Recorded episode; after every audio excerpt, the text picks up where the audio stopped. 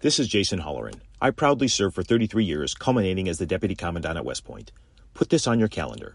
World War II weekend inside Old Bethpage Village Restoration on Long Island. Scores of operational vintage armor, in formation, May 18th and 19th. Nassau County Executive Bruce Blakeman invites you to join him in saluting America's greatest generation and all those who have worn the uniform in defense of our freedoms. That's May 18th and 19th, presented by the Museum of American Armor. It's the left versus the right. In the right corner, it's heavyweight king Curtis Sliwa. In the left corner, it's Anthony Weiner. It's a 77 WABC debate. Heavyweight slugfest. On New York's news and talk station, 77 WABC.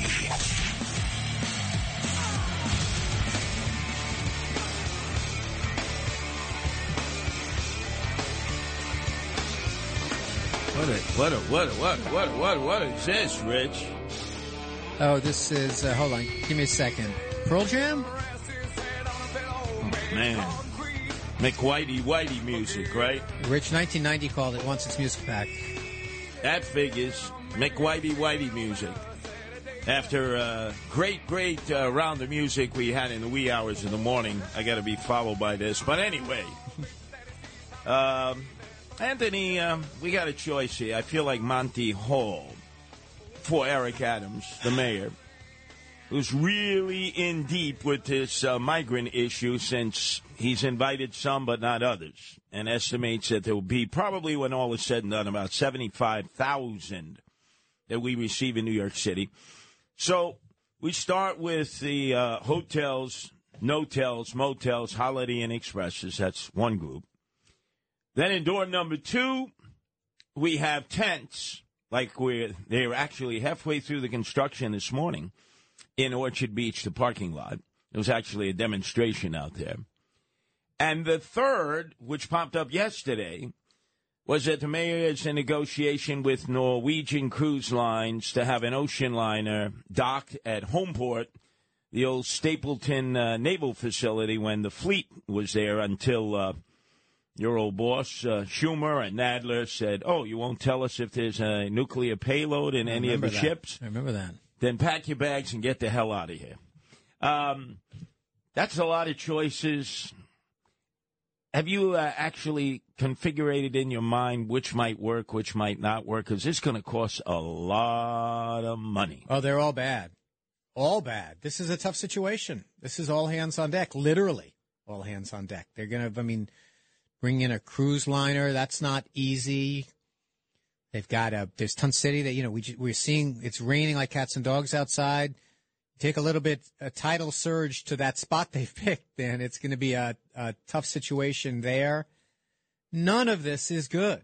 But when you're mayor and when you're the city of New York, you very rarely have good choices about things. There are always tough choices, and he's he's throwing everything in the kitchen sink at this problem, and it's not ideal. But I give him a lot of credit.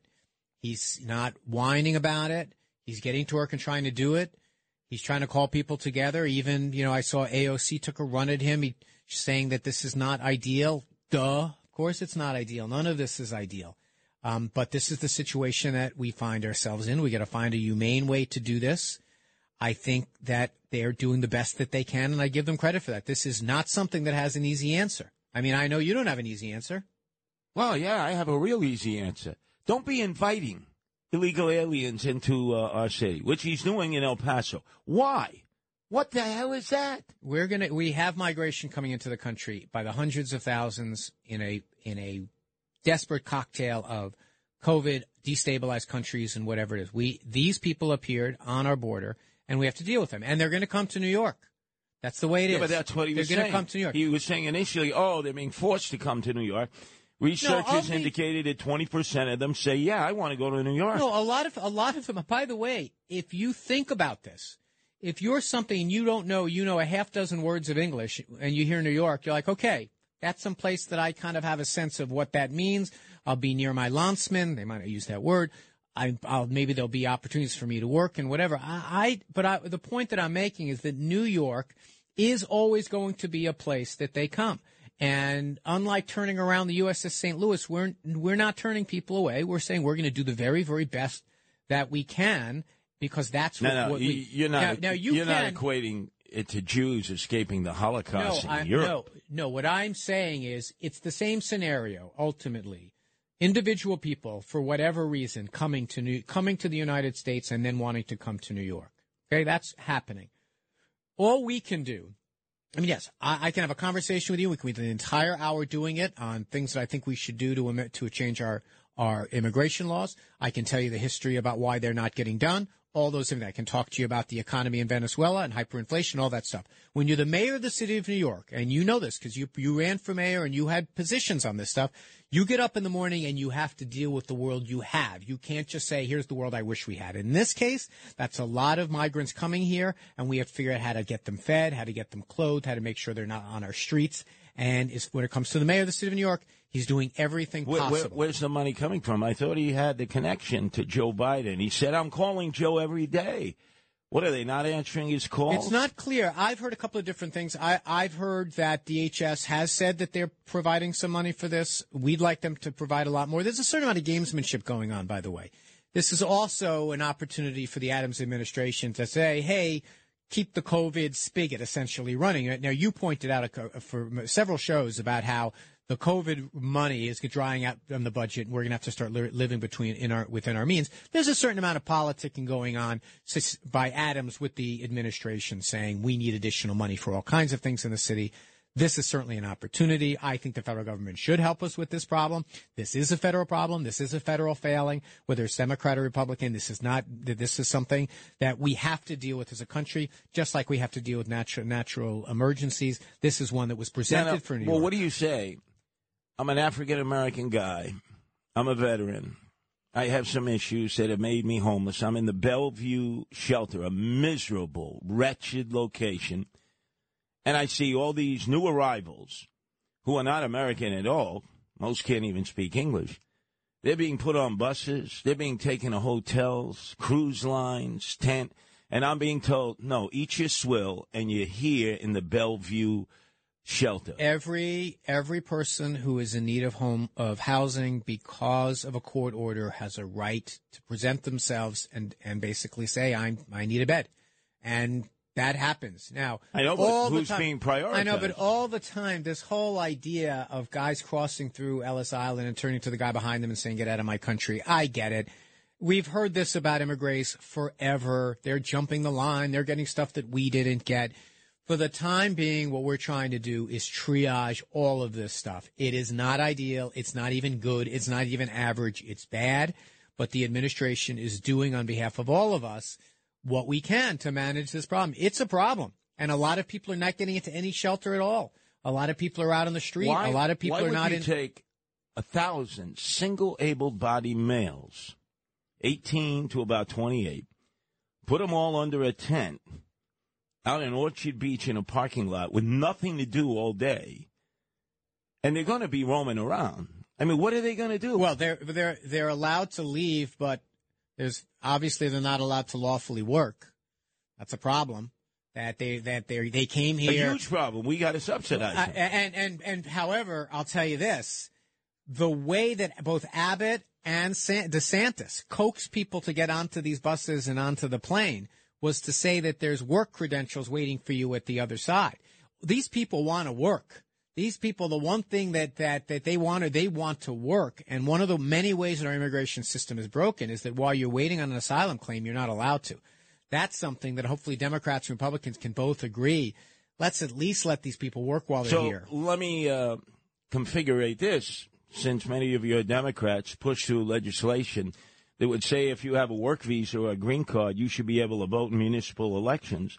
If they get a visa to work and the uh, Democrats persevere in the courts, then they'll be able to vote in municipal elections. I think there's broad there's broad disagreement among among whether that's even a, a, consensus position. I don't I don't support it. I don't think Mayor Adams does, and I don't think the courts do.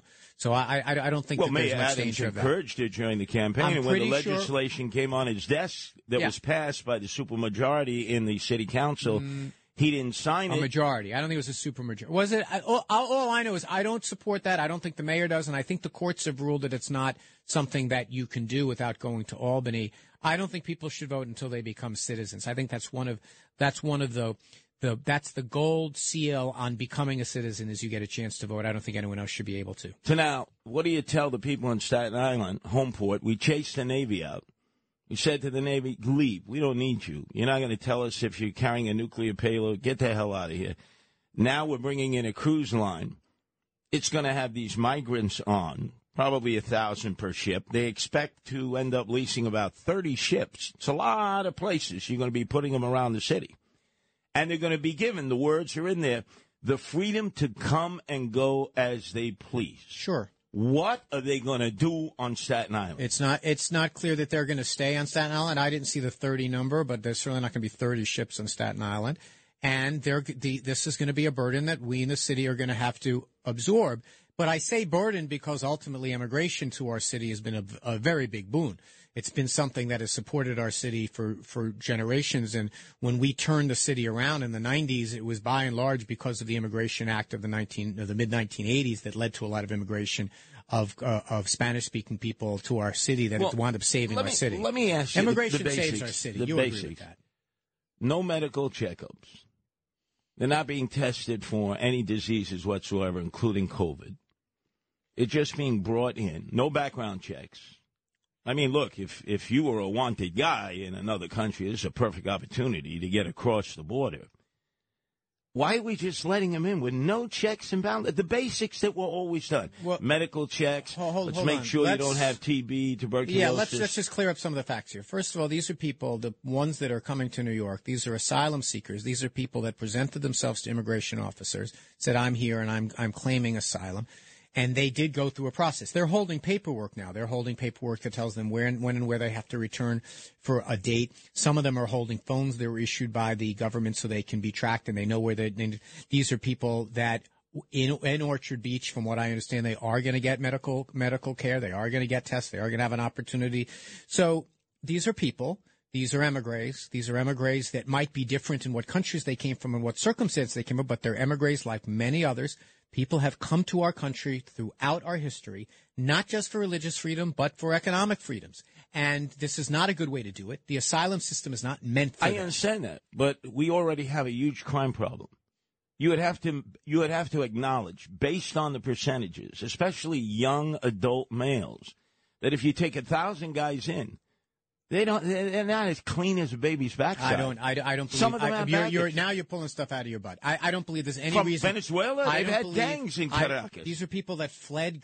They've fled those. Oh, and there wouldn't be And gangbangers and drug dealers I don't listen. I, you know, you can, you can, you can make people afraid of immigration. I am not one of those people know, that's afraid, if and I think not most New Yorkers checking- are not. If we've already known that we've stopped at the border 80, 88 people so far who are on the no-fly list Well, how did that happen? By them being checked. Right. How, how did they come to be checked? Well, because they were checked at the spot. That's right. But they don't all get checked at the spot. I don't know. We've had over two million contacts this year, more than Do- So Donald you, Trump ever you're had. telling me the two million contacts were checked? I no. that, I- that would be impossible. Now, I'm telling you that those those now contacts is not the same as different because because under this stupid system we have right now, you can go and try to come in again. But if you're claiming asylum, which these people are, and let's not mix our beef with our borscht. Th- these people are asylum claims. Right, but- these are not people who are coming in who are who who are um, uh, uh, uh, making a, a claim.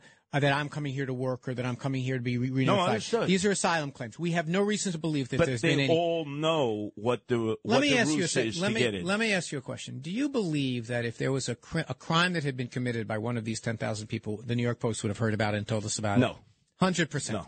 There is so much scaremongering going on around this. But but you you There's no said reason to if- believe it. You if can- they're coming through Eagle Pass, let's just look at Eagle Pass, Texas. Within 48 hours, they were on a bus. There's no way you could have possibly at all checked back with their country of origin to see if any of these people were wanted for there, anything. there are these checks happen. I don't know if they're perfect or that they're imperfect, but there is no reason to believe. There's no evidence to believe that the people that have come here to New York are anything more than people who are people who are seeking asylum because their country is a mess. Now, if you wanted to come here, why wouldn't you just say, I've been abused, domestically I've been abused. That's I'm- the claim that I'm- people are I'm- making. I'm a gay or a lesbian. Uh, they're homophobes. You know that most were in the New York uh, City federal system. They grant asylum about 87% of the time. That's in not true. Houston, 13%. That's not true. Yes, it is. That's not true. We, we, we don't do eighty-seven percent in New York. In Oh, yes. in so these people, whether they whether they're the hearings, there are some variances between hearings that are held in New York or hearings that are held in Texas, but not that much. Overall, it's a very low percentage. Anthony, I'm going to send you. It's it's a it's a relatively low percentage of people that make It's asylum. NPR information. But it, there's a relatively and and we but the, here's here's a here's a statement that I think you'll agree with. It's a relatively low percentage of people that come here to claim asylum are ultimately going to get to stay as a What about if I say this? I'm a gay man. There's homophobia in my country of origin. I was abused. Very, very likely to be true if, in fact, you are gay. But how do you then prove that? That I'm not just saying that in order to get an easy pass to get in? Or lie about anything. That's I'm not the way the asylum system. It doesn't matter what you say. Uh, I mean, that's well, part how of do it. they check? They're asylum officers. they're judges. Part of the reason why the system is so backed up right now is we have not hired a sufficient number of of um, of, uh, uh, of of judicial officers and judges, immigration judges. I funny. I saw Nicole Malliotakis when she was objecting to the home port idea of having a ship there. She says, "Here's what we should do: remain in Mexico. That's an agreement that we need with Mexico, and they're no longer willing to have them all sit there." She says, "Hire more judges." I, I went and I checked. She has not introduced any legislation to hire more judges. And by the way, that's something you need Congress to do. Lee Zeldin didn't propose hiring more judges. I think both parties can agree. Hire more judges. Think- and by the way, don't just make them judges, just have hearing officers. And it's not an easy thing to do. These cases are, I, I handled a bunch of them in my office. I mean, these are tough cases to make. And we have a judicial process to do it. It's not two guys on the radio who do it. I Individual know, but people. Nicole Malliotakis, Congresswoman running for reelection against Max Rose, needs to be applauded. The only Republican representing Staten Island at any level who has spoken out about this. I know she's demagoguing. Vigorously. She's demagoguing. It's, Vigorously. I, I, you know, this is what politicians do at election Yeah, but They the other. Republicans are waiting to see. Well, let me No, see. no, no, I don't want to say anything. Joe Borelli is saying, "Well, it's the best alternative." Joe Borelli- what the hell is that? Because Joe Borelli has an a Eric job- Adams- that's No. an Eric Adams Republican. Joe Borelli has a job to do. Which Don't is what? Nicole Malliotakis ha- already shows she's I'll not tell you doing what. hers. I'll tell you what. Instead of North Shore, that's not his district. How about since he represents the South Shore, welcoming in a cruise line to the South Shore, and they'll run them right out of his Listen, all town. I'm saying is you can demagogue this issue very easily. Demagoguing immigration is the easiest thing you can possibly do. The hard thing to do is to say, listen, we're a city that that that, what. that, that takes Eric. Adams keeps talking about, oh, I saw a tent during COVID in Central Park. You know who put the tent there? Uh, it was religious people. Uh, they came in from North Carolina. You may have remembered them. They were considered the ultimate at one time, the Billy Graham Crusade. His son took it over. There were there were progressives who were opposed to that because they're opposed to gay and lesbian marriage.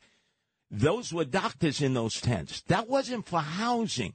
I tell you what, Eric Adams, he keeps referring to that tent that was in Central Park. Tell him to put the tent in Central Park. See how that goes You over know, but here's- with people who voted for him on the west side I and the agree, east I side. agree with you. I think that there is demagoguery on both sides. I did I did three episodes on immigration so far in the middle. I think that if you push off from the far left who say everyone should come in and we should not be worried about anything, and push off on the far right the demagogue on this all the time and try to make everyone scared.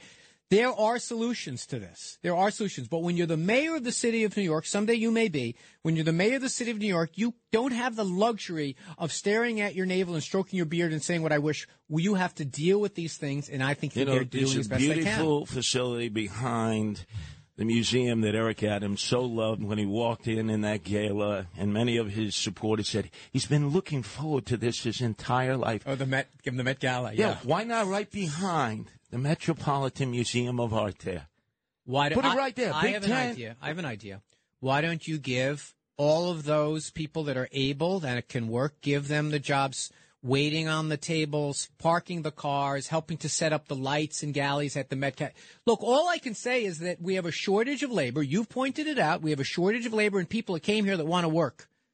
Seems like we've got to shit up. pass. Seems like got to You're shit to up. only be encouraging more people to come.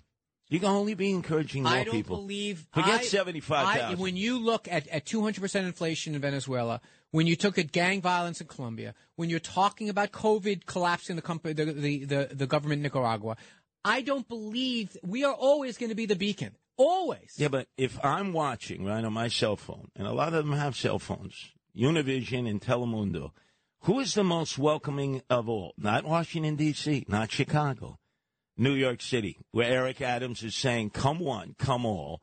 We're a sanctuary well, city. I got to tell you something. Here's here's a, here's something that I do agree with some of, of of Joe Biden's critics and some of the. I do believe there's something to be said by disincentivizing people to do things by making it clear what the rules are and they're going to be followed and they're going to be tough. Even going back to the Obama administration, they were doing that kind of messaging. But it doesn't work because no matter how tough it's going to be, how life threatening it might be, how difficult it, it may turn out to be, people are going to try to get better lives for them and their kids, and they're going to try to come to New York. That's the facts. Up next, she did not make a verbal faux pas. I listened to your show in the middle as you were discussing the many verbal faux pas of our elected officials over the year. Excellent job, uh, Anthony. But she said, as vice president, Hurricane Ian aid should be given out based on equity.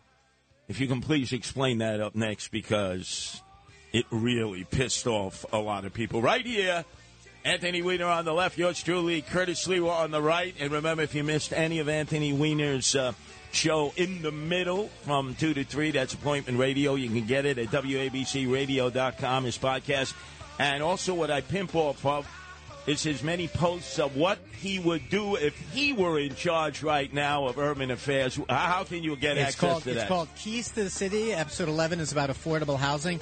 And soon, another thing for you to crib from, Yeah. The Middle Extended, a new podcast that's going to be coming out soon. Wow. So you'll have I got a lot to cheat here, Yes, a lot of exactly. good notes. And I'm going to want to promote it on your show. That's right, on Anthony Weiner, right here at WABC.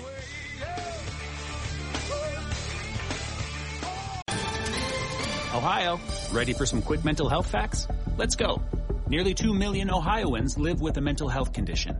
In the U.S., more than 50% of people will be diagnosed with a mental illness in their lifetime. Depression is the leading cause of disability worldwide. So why are some of us still stigmatizing people living with a mental health condition when we know all of this? Let's listen to the facts and beat the stigma. Ohio, challenge what you know about mental health at beatthestigma.org. Talk Radio 77 WABC. It's the left versus the right. In the right corner, it's heavyweight king Curtis Sliwa. In the left corner, it's Anthony Weiner. It's a 77 WABC debate. Heavyweight slugfest.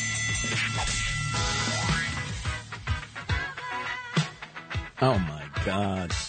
Why don't you come in with the scorpions, right? Hurricane. It's like, where, where- Rich, where is your mind? But how does Rich not know you about the back of his hand by now? And know, I guess it's a different time of the day, right? Actually, in looking at his musical uh, selections, uh, he's African American. I'm white, and I'm telling you, I'm I'm blacker than he is. Oh my but, God! but Rich has soul. Hey, by the way, you know we were talking about Eric Adams. I can't remember a mayor. You probably know the answer to this because you ran against him. Is he a Mets fan or a Yankee fan? he claims both. Uh, No, he said no originally. I know that. He said originally, look, I grew up in Queens, went to Bayside High School, was a Met fan. Remember, Steve Cohen had him out when he was campaigning against me. His son threw out the first pitch. He was catching behind the plate. He had his Met garb on. But I've since seen him when he goes to the Yankee games. He puts on uh, Yankee Oh, garb. I, because I, the reason I ask is that I don't. I mean, usually mayors, even when you're De Blasio and you're trying to hide it, everyone knows like what your allegiance is because this is a time, this is a time of year with candidates being, you know, debating and having conversations. Like I don't know what Kathy Hochul is, I don't know what Zeldin is.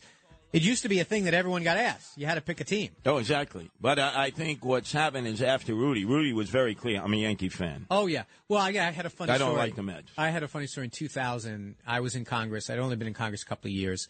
Chuck Schumer had been elevated to being senator, and I had worked for him for many years. We were very close. And um, the Daily News, I think it was the Daily News, did one of these surveys during the Subway series, asking politicians which side that they were on. And you know, I'm a Yankee. I'm sorry, I'm a Met fan, and I just said that unflinchingly. And and the reporter said, "Oh, I'm glad to get a straight answer out of you. A lot of politicians are hedging." And I'm like, "Who would be hedging on that kind of thing?" And he says, uh, "Well, Senator Schumer hasn't given us a straight answer." And I'm like, "Ah, Chuck's got to get off the fence." And the, I I didn't realize I was on the record. The guy quotes me as saying my mentor should get off the fence. Chuck calls me up, livid, livid. he says, "Do you know what prime voting Catholic men in the suburbs care more about than baseball? Nothing. This is what they care about." And you and and you wanted me to apologize and whatever. Is. the point being, I think most real baseball fans know there's no such thing as I like both. No, that's not a thing. No, now Hillary got caught in that trap. Remember, as she came to New York to run for the seat uh, vacated by uh, Daniel Patrick Moynihan, she said. You know, when I was in Chicago, uh, I used to listen to Yankee games. You know, I was a Yankee fan, a Cubs fan, actually, National League. Okay, we get the Cubs thing. And then people said, how are you listening to Yankees game, Yankee games in Chicago? She never answered that question. Uh, clearly, de Blasio, by wearing number six on the back of a Met uniform, and they say, why number six? Rico Petrocelli, we knew right there, Boston Red Sox fan through and through. Although, I will tell you this, other than... Uh, Giuliani, the most knowledgeable of baseball. How do I know? My middle son Carter is sitting there next to him opening day with his mother Melinda Katz, who is the Queensboro president, and he filled my son full of knowledge about the Mets, That's their history. Like they were having a conversation because uh, Carter's a Met fan. Uh, his youngest brother, my youngest son, is uh, Hunter. He's a Met fan. And he was totally impressed. And I looked at Melinda and I said, this thing come from an A? This came from Bill? Said, no, he was like rapid response. Yeah. So he's truly a baseball. No, no. I, I, I believe it. I mean, being a Red Sox fan, I mean, I don't know what that's about, but I well, remember. Look, let, let's face it. You know Bloomberg was a Red Sox fan. Bratton, right? I sat with Bratton at a Yankee game. He was a Red I, Sox I'm fan. fine those Boston accent I hate having- them. But um, I remember it was 90, I guess it was 97, because the 96 Yankees were being honored at, at the White House. And a bunch of my friends, my friend Mitch came. I remember a couple of others. Thank you.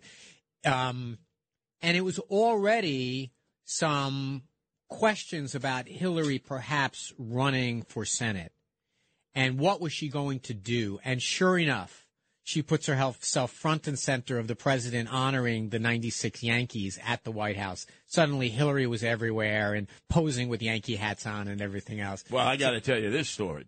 It's 2000, Mets versus Yankees. Mayor Rudy says, I'd like you to host uh, the fan rally at Bryant Park. On one side, we'll have Met fans divided by police in the middle with the barriers and Yankee fans on the other side. Curtis, you did a great job, uh, you know, an initial prep rally in the playoffs for the Yankees. I said, no problem. I said, Rudy, you know I'm going to say I hate the Mets. He goes, I hate them too. I get up on the stage and I just start railing at the Met fans. They start crawling over the barricades. The cops go to Rudy and say, "You got to get Curtis off there. He's going to start a riot." Naturally, the Yankee fans were fired up. They almost started swinging and winging. And I forget which deputy mayor came up to me and he said, Curtis, you got to get off the stage. You're starting a riot here. Remember, it's two New York team. I hate the Mets. I hate the Now, Mets. was there an opposite number for you representing the No, Mets? no. That was just you. No, it was just me. So yeah, Good and then naturally they had the broadcasters uh, there, but they didn't want to get Right. involved in that. Yeah. I think it was Michael Kay and John Sterling on one side. I think maybe it was Cohen and someone else for the Mets. But anyway, I just took over the microphone. That's funny. and I was throwing gas on the fire. And you know the Met fans, they don't take crap. F you, F you. Well, I, I went, you know, I went to all the games, even the ones in Yankee Stadium. I mean, it was obviously big for Mets fans too. But I remember the one memory I have of all of it was in the World Series, here, this big moment in 2000, th- all the suits. I mean, Yeah. I hope it doesn't happen this year. I mean, just it was wall to wall, just suits Of in course, these. because they these- beca- and you notice the brand new hats, the brand new throwback jerseys. They even have the tags on it, not because it's stylish, because they Yeah. just bought it. they know nothing about baseball. Now that leads us right into the discussion. You are the jinx against DeGrom. You had him again, not only winning the Cy Young Award, but maybe the greatest pitcher of all time. Yesterday, uh, excuse me, last Saturday, uh, his next outing against Oakland in Oakland was a disaster. And last night in Atlanta, they binged three home runs off of him, and it's clear he, he didn't have his stuff at all. Two games back to back. You're approaching the playoffs. Do you realize you've jinxed him? You, you've, I you, you and you I alone jinxed him. I pointed out, you know, I'm only on once a week. You're on as many hours, like as the day can as the day can me. produce. Yeah, you're on all the time, so it's hard to figure out exactly if you jinxed anything because you're constantly saying different things at different times. Um, with me, I'm on once a week. Last week I come on and I quote the statistics, which was true, which was that the DeGrom had given up three runs for or less, more consecutive games than any other pitcher in baseball history, going back to 1914 when the records start being kept. Yes. And then since then, obviously, it stinks. I am mortified at that I might have contributed to this. There's no doubt. It's the curse of Anthony Weiner, lifelong Mets well, we'll fan. see. I mean, sure, you know, this is a huge. I don't. I, Scherzer today, they'll be one up with four games remaining, and they've got the tiebreaker if they win today. I mean, they can't even lose it if they lose the third game. So. This is a giant, uh, a giant game, but I, I accept responsibility. Well, I did, well. I did all of the middle on the ledge outside this studio, ready to jump Yeah, off. well, let me tell you, Yankee fans were very upset with me because I was not for toots. I was not excited about Aaron Judge's 61 because I was sitting Shiva for Coolio, Gangsta Paradise, age 59, dead. I met him in Los Angeles.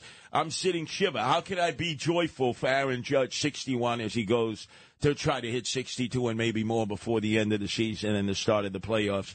Yankee fan, what's wrong with you, Curtis? I said, I'm sitting Shiva for Coolio. Come on. yeah, totally. Show some respect. Yeah, my, my friend Dave Nelson produced and directed his video for that song "Too Hot." I mean, yeah, did they have they have they said what was wrong? What led to his death? Well, when you're 59, you know, 59, so- 59 West Coast we- rapper years. I know, a lot. but we, we get so used to the fact that people are living. You mentioned uh, presidents who've lived into their 80s and 90s. We get so used to that. And when people die in their 50s or 60s, like they typically did years ago, we're like shocked. You know, people, they break that. He was never known to be a dope fiend, a cokehead. Now, I'm True. sure he dabbled, you know, it's a rap world. But nobody in L.A. ever said, no, no, no, we knew this guy, you know, at any Yeah. point was just going to self-destruct. well, you know, people don't seem to realize when you hear that the average life expectancy is 79, that means there's some 90s and some 60s Exactly. in there, you know. So, uh, yeah, but it, that, that that is a loss, and I, I commend you for uh, for pointing it out. Yeah, but anyway, all Jews during this um, this season of going from the high of Rosh Hashanah to the somberness of Yom Kippur, Anthony, will Hashem be writing you into the book of life? I asked Sid Rosenberg. He was unsure. He was like, I hadn't even thought of that. I said, you realize if Hashem does not write you into the book of life, it's over. There's nothing you can do. At some point in the next year before Rosh Hashanah, you're going to drop dead. Well, that's not exactly what you asked to be inscribed for. You, you, uh, we all get inscribed for things. The question is, do you get inscribed for good things or bad things? And the books, and that's why this time you're supposed to be particular. This is why I was talking about Andrew Cuomo today. This is a time of year that you're supposed to apologize, make amends to anyone you've harmed. And if I've done anything to you that have any way wronged you, I apologize. Well, there is a, there isn't a uh, way to amend this, and I've seen your peeps in Forest Hills cross the Grand Central Parkway, go over to the pond in Flushing Meadow Park, and throw in the Progresso breadcrumbs. And I said, "Oh, you, you're sort of hedging your bet. You know, this is like AIG. You're taking out additional insurance policies with Hashem above."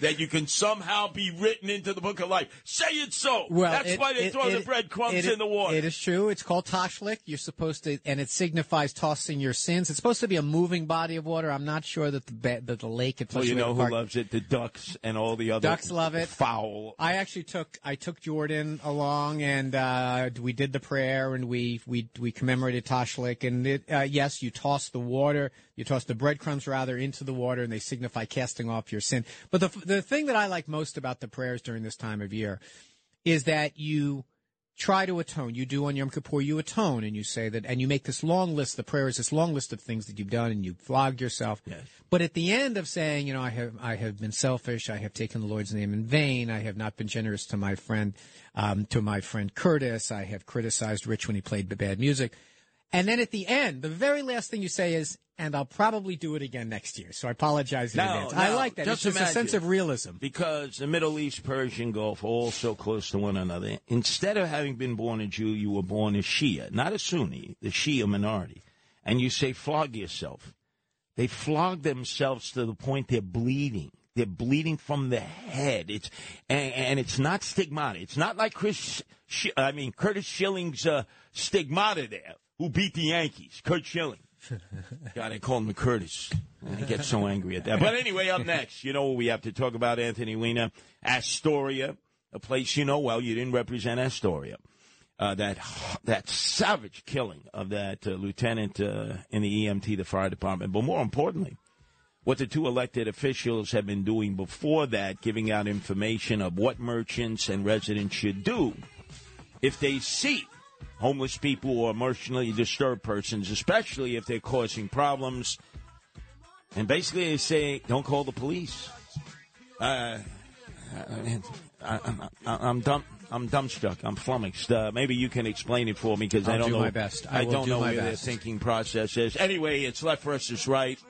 We know now that Anthony has taken out an insurance policy by feeding the ducks in Flushing Meadow Park. Has Sid, though, with his humongous ego, has he gone out to the Atlantic Ocean there off Belle Harbor and thrown progressive Sure. breadcrumbs I'm in? sure of it. I'm sure of it. I'm not sure he had any sins this year, so maybe he has nothing No, to no. All he for. has is um, uh, Citizens United, right? Steal that book.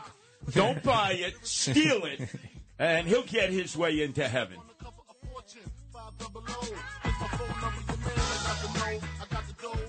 Talk Radio 77 WABC.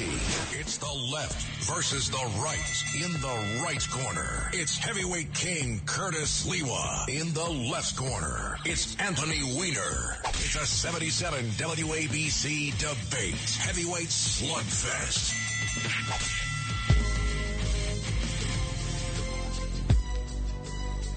There you go. As I continue to sit shiva for Coolio, life will never be the same. I, I can't have Knockers because Aaron, Aaron Judge hit number 61. I can't. Coolio, I met him in L.A. He said, oh, you're OG. OG. Oh, come on. It doesn't get any better than that when they call me OG, gangsters. But anyway, I digress. Astoria. Never before has it had the kind of problems it's had of lately near the projects. Yes, the Astoria projects, Ravenswood, but normally not in the neighborhoods. They've had a series of violent crimes for them: shootings, robberies. In fact, even outside of um, the city councilwoman's uh, city councilwoman's office, Tiffany Caban, there was an armed robbery at a cafe right across. Okay.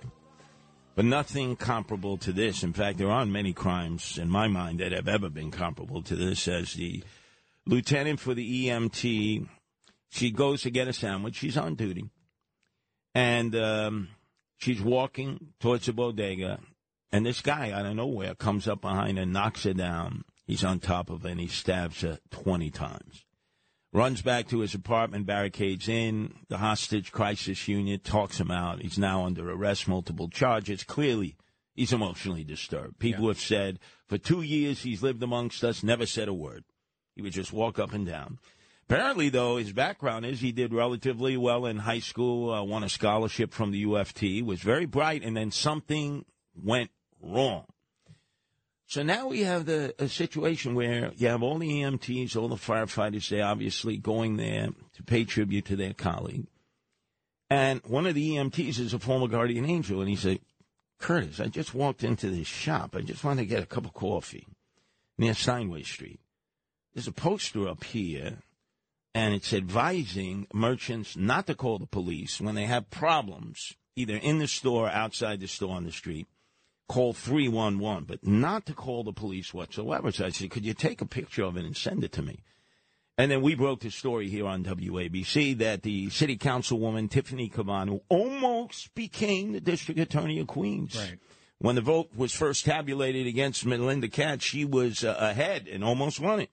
And then ran for city council, got elected overwhelmingly. She is a protege of AOC. And as you read through the list, and they give you specific instances, never call the police. Now imagine a situation like this. If somebody had actually read uh, the handouts that she gave out along with the local assemblyman there, both of them are DSA. Don't call the police, call 311. I mean, it's absolutely crazy that we have elected officials who are advising people not to call the police when, in fact, in some cases, they are the only agency that can respond, especially when you have such horrific violence taking place. Right, but that's the problem.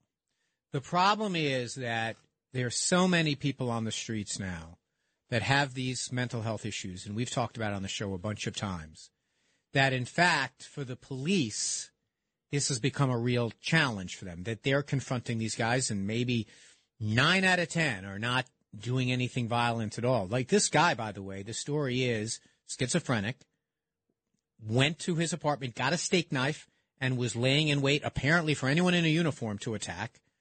And, you know, uh, Nicole Gelinas writes this op-ed in today's post that I really agree with. Like sometimes my progressive friends say, "Oh, wait a minute, it was mental it was mental illness. There's nothing you can do about this." No. We have to figure out a way to deal with these mental health cases. If it were if we did have a magic number that you can dial like 311 that a real health mental health professional can come out and try to deal with the mental health issues, I don't think that what Caban was saying was all that crazy. The problem is 311 is you call when you get a pothole. That's not a thing you do if there's someone Well, talking, well, talking just, to just himself add with a knife. that, they are they acknowledge that they say it may take many hours for three one one to respond, but don't call the police. It's sort of like No, no, I think that that's, That's right. nuts. No, I, I don't.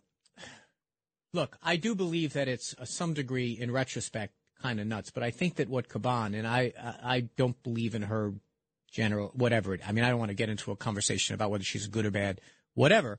But I do think that what they were trying to do is to say, hey, the cops can't really help with a lot of these mental health cases. They're not really equipped to do it. Call someone else. If there was such another thing, but what they're saying is essentially throw a note out the window and hope for the best. All, right now, the way we have it now, I think that if I were Eric Adams and I was Timothy Caban and I was in the city council and I could do this, I would say that every sector, every police sector, and the sector is something smaller than a police precinct. There's usually four five or six, seven of them, something like that. Every sector should have three or four or five um, mental health people that cops can say, "Come with us on this call." Because you know how to No- talk. Nobody, nobody disagrees with it. But that was the goal. Remember, De Blasio and his wife Chirlane say we were going to do that with Thrive. They never did. This is the other problem on the on behalf of the taxpayers, because Eric Adams did this before. You may have remembered two summers ago. He was only the Brooklyn Borough president. Uh, De Blasio was mayor, and you had gangs shooting off Roman candles at one another. It looked like they were having firefights in the street. He said, "Don't call the police. You go down. You talk to them. You straighten them out." And one woman did that in the projects of East New York, and they not only told her to mind her own business, not with words like that, but they followed her, shot her twice in the head.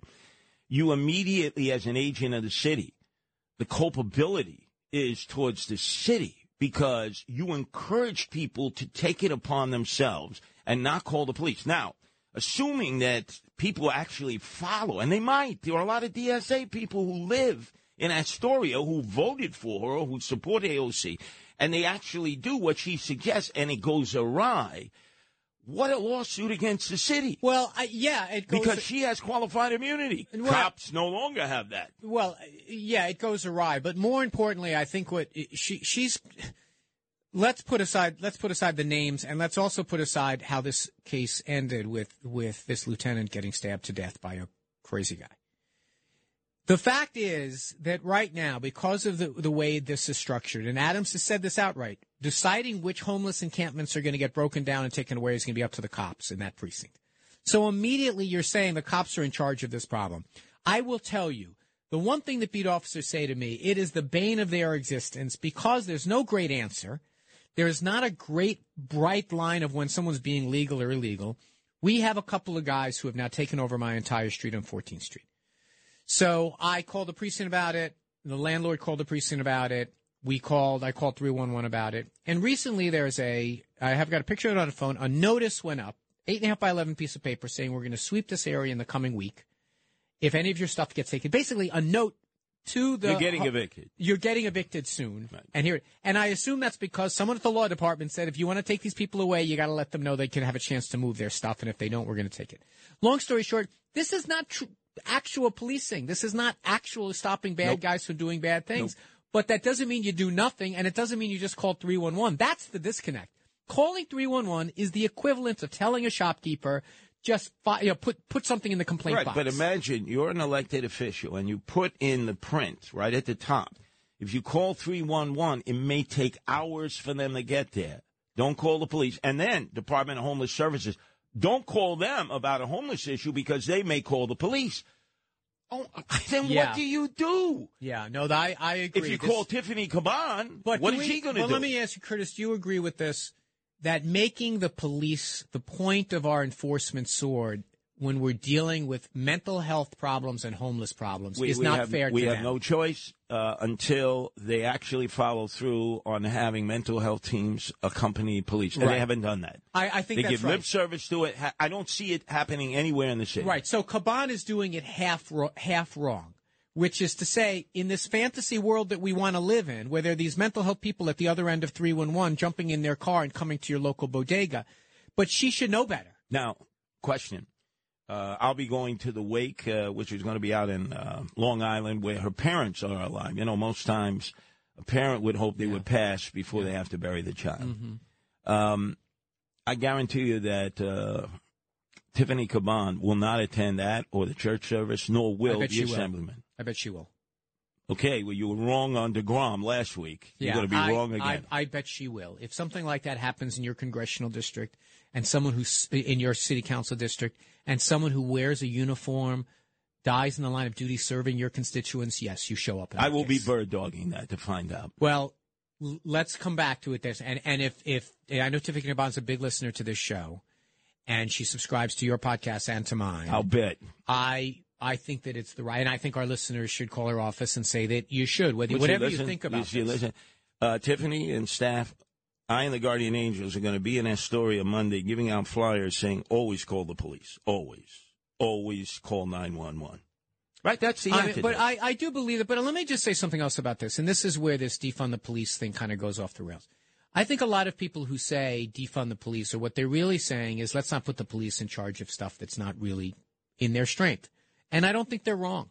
And I think that if I if the, the mayor of the city of New York, what he should do, and I've suggested this in a couple of different ways, I really should reduce it to writing and think it through. But we need a hundreds of more police officers.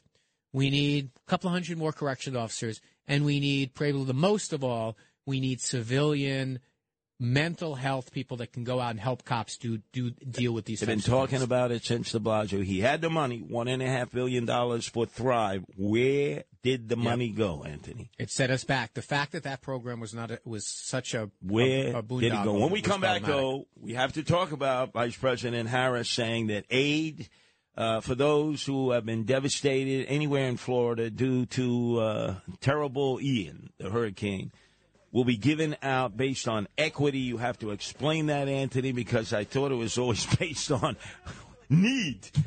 But anyway, it's left versus right every Saturday from 3 to 4 before it. It's in the middle, featuring Anthony Weiner. If you missed any of the show, you go to the podcast, WABCRadio.com. And again, you got to go to Anthony's other podcast. I steal from it every week. It's my crib notes.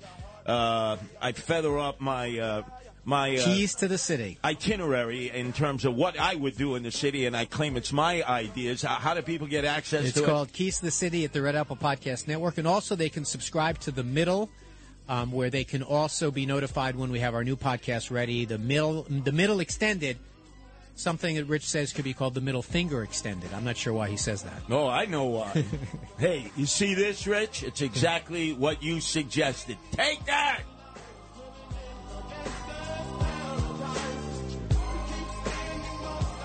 Talk Radio 77 WABC. It's the left versus the right. In the right corner, it's heavyweight king Curtis Sliwa. In the left corner, it's Anthony Weiner.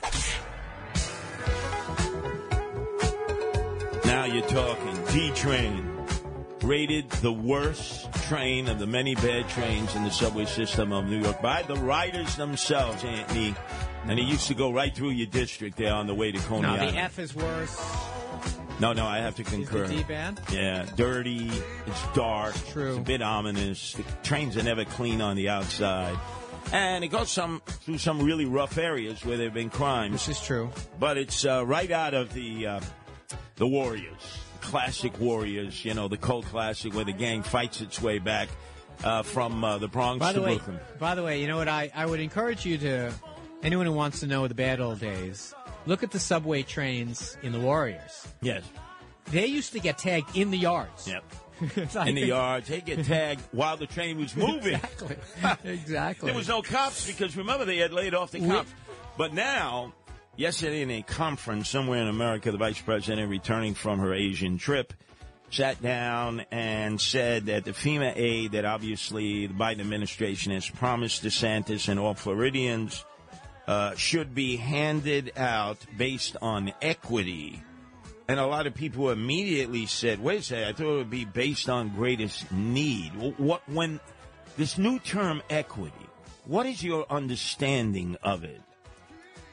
My, my understanding of what she said, and it's a statement that if you just read the statement, you wouldn't find anything particularly noteworthy about it, is what she's saying is that there is a level of environmental racism in this country that a lot of poor people are stuck living in places that are vulnerable to bad weather, like we saw in Houston, we saw in New Orleans. I don't think that's a controversial position, though that that lower income people sometimes don't have the ability to get up and move. They don't have the ability to move to safer areas and that our policies have disenfranchised a lot of poor people. I don't think that's wrong. Well, if you know Florida, like I know Florida, a lot of our listeners, especially Southwest Florida, down there by Venice, Fort Myers, a lot of retirement communities. Beachfront property is like out in the Hamptons. You don't find the poor people up on the beach. You find the poor people back from way further back inland. It's like that in many places in Florida. So the people who most got devastated, at least according to the guardian angels who were there, who lived there, say, yeah, the beachfront's wiped out. So I know, but what about with the people of Puerto Rico? Well, what about the people in Puerto Those Rico? are poorer people. What about the people in Houston a couple of years ago? I think she was making a point. By the way, who's better at bailing out bad statements of the Biden administration than me? I should I should do this as a living. I should call them up and say, "Look, I can take any you should. I can take any jackass statement you make and somehow make it sound okay." You should because at a time like this where they actually are saying nice things to one another, DeSantis to the Biden administration, Biden By the way, administration DeSantis, do you know who uh, of the 67 members of Congress that voted against aid for Sandy? DeSantis was one of them. You're kidding. That guy's a phony. No, no, hold on. He's a phony. Hold on a second now. All right, wait, wait a second. You want to talk, Harris? They're- they're- I, I, raise you a DeSantis. They're making nice to one another, right? They it may are. be the Good. only time they Good. make that because the Floridians really need it. They got clobbered. Totally, totally. And I will agree with your Democrats that it is the result of global warming and climate change. You can't be a global warming, climate change denier. You look in the Gulf of Mexico, the waters there have gotten so warm. Yeah. It just increases the ferocity of these uh, annual storms. They go from tropical storms, storms that then uh, end up becoming hurricanes. And Yep. they're coming to us. Yep. Soon By the way, it's going to be coming to I'm going to send my invoice to the Biden administration. I've shown that I can defend even the most boneheaded statement. I can do it here on WABC 77. No doubt about that.